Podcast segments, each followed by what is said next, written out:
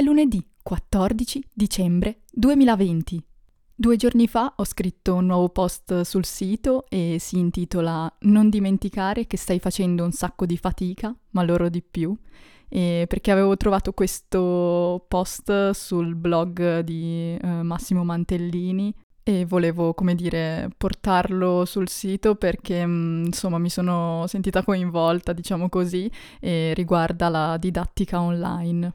Vi metto il link sotto alla descrizione di questa puntata e comunque volevo aggiungere che non ho specificato che eh, in generale per le lezioni online, ecco, di cui appunto ho parlato nel post, eh, i professori non hanno bisogno di un microfono come il mio, ecco, eh, cioè da 150 euro, ma probabilmente da 15 euro ed è assurdo vedere veramente eh, che, ehm, non so, degli studenti devono fare fatica per mesi quando eh, una spesa di soli 15 euro potrebbe migliorare tantissimo l'esperienza perché tutto è scattato sabato quando avevo un, due ore di tutorato extra, diciamo, eh, per una certa materia e quindi eh, ho detto, madonnina, ma perché io devo sentire così male?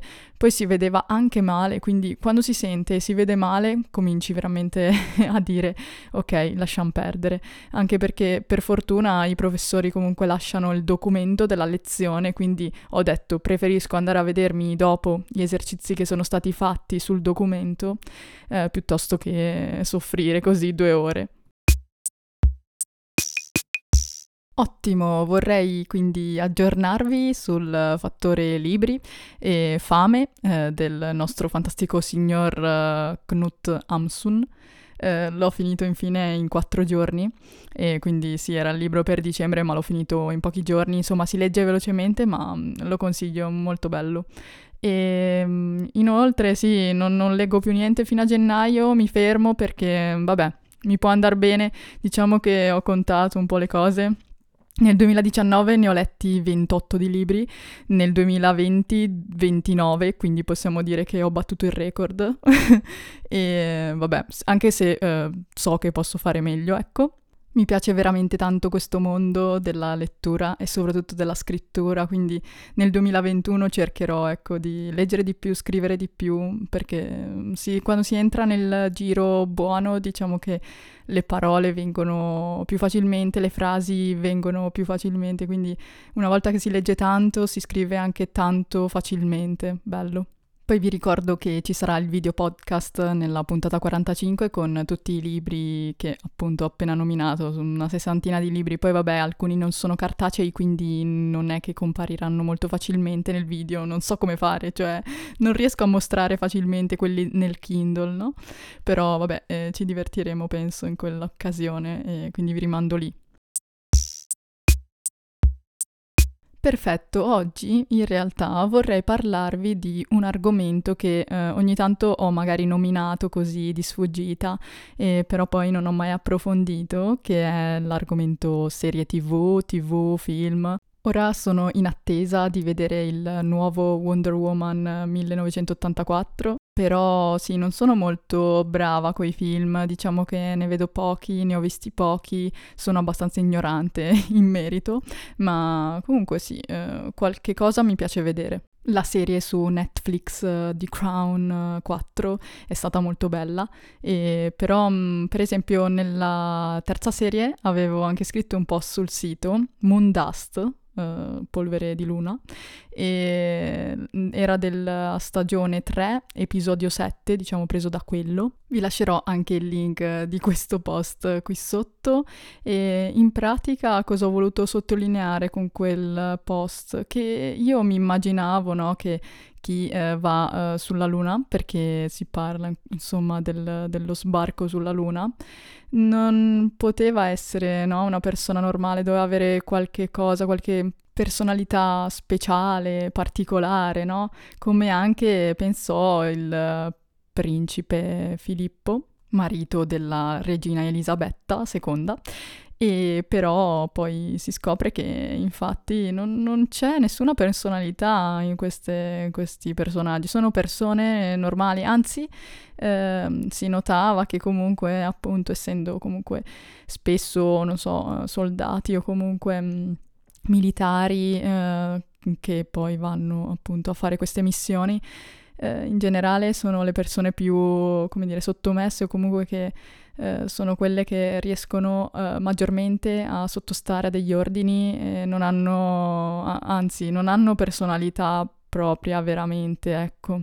Io forse questo è stato il motivo per cui eh, mi sono eh, non, non, sono riuscita a farmi prendere da quel mondo perché mh, mm, ho sempre avuto, come dire, una personalità mia e poi vabbè sono scelte, però mm, non sono riuscita a, a, dimostrare il mio valore eh, quando ero um, appunto militare. E quindi sì, eh, in pratica non riuscivo a uh, fare uscire quello che, che valevo mi ricordo che poi il comandante chiese come mai eh, se ne sta andando e io dissi che io qui eh, non uh, do quello che posso dare e mm, non, non riesco a, capito, a dare tutto. Penso che non si possa cambiare la propria interiorità specifica di base, non, non, si, può, non si può andare contro alla persona che si è. Se, è. se, si è una certa persona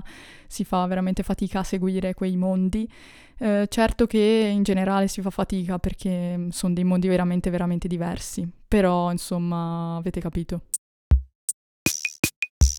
In verità, riascoltando, non sono stata precisissima, cioè quello che voglio intendere è che assolutamente riuscivo a far vedere il mio potenziale eh, in quegli ambienti, perché comunque sono capace no, di stare alle regole precise, specifiche, erano molto rigide, però non riuscivo poi a, a differenziarmi o comunque a far uscire la mia parte un po' più artistica e questo intendevo più che altro. In realtà è molto bello quando tutti sono uh, uniformati sotto la stessa disciplina, così, e però bisogna dimostrare il proprio valore con quello che uh, si ha, cioè uh, ci sono delle prove che tutti fanno e lì bisogna dare il meglio per riuscire no, a... Um, superare il massimo di, di, quello che si può fare e eh, appunto in quel modo si riesce a dimostrare il proprio valore.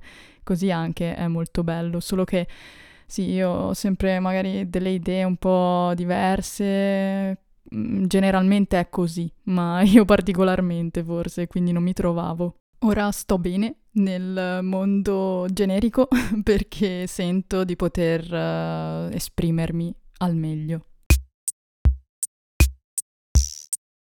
Bene, quindi insomma continuerò a guardare The Crown, magari nelle prossime stagioni usciranno nuovi post di ragionamenti, però come dire, non vi pare che io vi stia nascondendo qualcosa che avete intravisto magari su Twitter, su Telegram? No, su Twitter no, su Twitter no, che cavolo dico? Beh, è la nuova Apple TV che ho comprato per uh, HomePod soprattutto e veramente è un acquisto necessario. Se lo sapevo prima, insomma, l'avrei presa prima perché quello che vi dicevo che era un problemino, cioè che gli HomePod delle volte si sc- connettono tra di loro, scollegano, sconnettono si può dire? No, vabbè, scollegano tra di loro o comunque si perdono, succedono casini e devo fare dei reset. In questo modo, cioè collegando gli HomePod sempre eh, alla Apple TV, quindi cioè si seleziona una volta e non si scollegano più dall'Apple TV, Così funziona tutto alla grandissima e niente, ho risolto anche tutto il problema della connessione al Mac che eh, non funziona con gli HomePod, eh, quindi ora ho eh, l'Apple TV collegata sempre al mio monitor 4K e da lì vedo eh, le serie TV e tutto il resto e funziona molto bene. Per di più, ultimamente è uscita una nuova funzione, no? Che è uh, Dolby Atmos, Devo dire che sul momento quasi non riuscivo a vedere la differenza di un contenuto senza Dolby Atmos e un contenuto con, ma poi sì, poi sì, perché si sente praticamente una spazialità nel, um, nell'audio ed è bello, è come un po' come, come si chiama? Special audio eh, che appunto avevano rilasciato invece mesi fa. E sì, sono due concetti diversi, però è per dire che comunque c'è sempre un filo comune che sta eh, legando Apple all'audio. Poi sapete che è uscito un altro prodottone che vabbè, non mi esprimo ancora perché voglio vedere meglio le cose. Beh, avete capito se avete capito. Ciò che si cerca di fare sempre con questo audio è immergersi, cercare sempre di più l'immersione nell'audio. Sì, eh, Dolby Atmos, eh, eh, che è virtualizzato sostanzialmente, eh, riesce a farti stare in mezzo proprio all'audio. Delle volte pare che l'audio arrivi da dietro o comunque da molto molto a sinistra, da molto molto a destra. È bello. Eh, in generale, appunto, avevo detto no, non mi sono accorta subito di, della differenza perché veramente con gli HomePod in stereo sono già abituata bene, diciamo così, no? Eh, è già qualcosa di tridimensionale volendo, perché eh, l'audio da ogni HomePod esce in modo tridimensionale, sbatte contro il muro, ritorna indietro, insomma fanno dei bei giochi già in generale. Però sì, con questa Apple TV ho mh, mm, aggiunto mh, mm, qualcosa in più e sono anche magari lì appunto nella fase di studio ancora, quindi magari vi dirò qualcos'altro se mi viene insomma da mh, mm, dirvi altro. Piccola nota a margine, sì, vedo anche le serie tv in piedi molto spesso e sì, questa è un'idea diversa, no? è un'idea nuova, un'idea controcorrente, come dicevamo qualche minuto fa.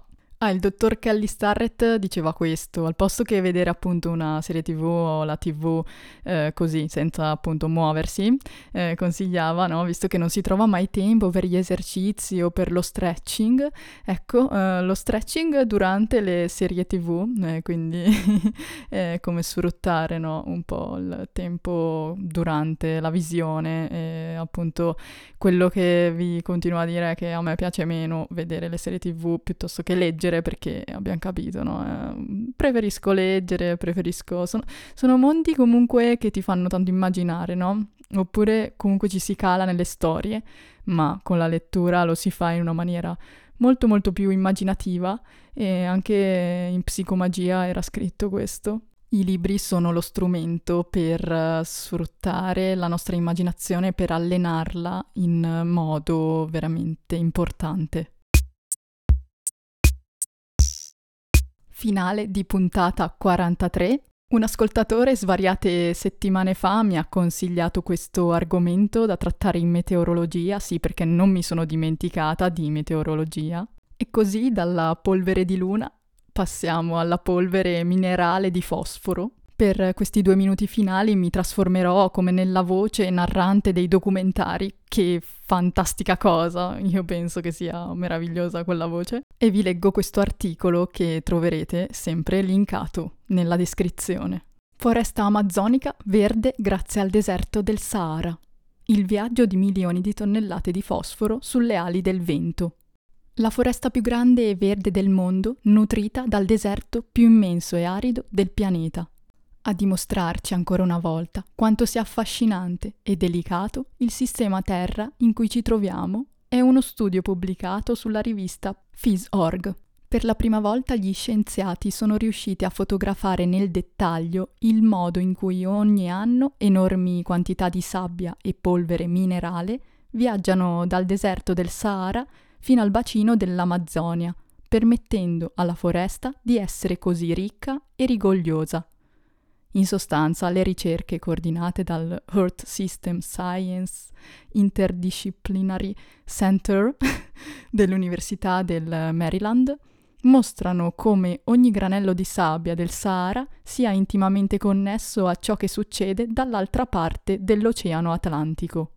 Gli scienziati hanno misurato la distribuzione tridimensionale della polvere che viaggia dal deserto del Sahara alla foresta pluviale amazzonica. Il Sahara è il deserto più grande del mondo. Con una superficie di circa 9 milioni di chilometri quadrati, è grande più o meno quanto gli Stati Uniti continentali. Ogni anno le sabbie del Sahara si sollevano dal terreno per intraprendere un viaggio sulle ali del vento attraverso l'Oceano Atlantico, percorrendo una distanza di circa 3.000 miglia. Una parte di questa polvere arriva al bacino dell'Amazzonia, dove si trova la più grande foresta pluviale del pianeta.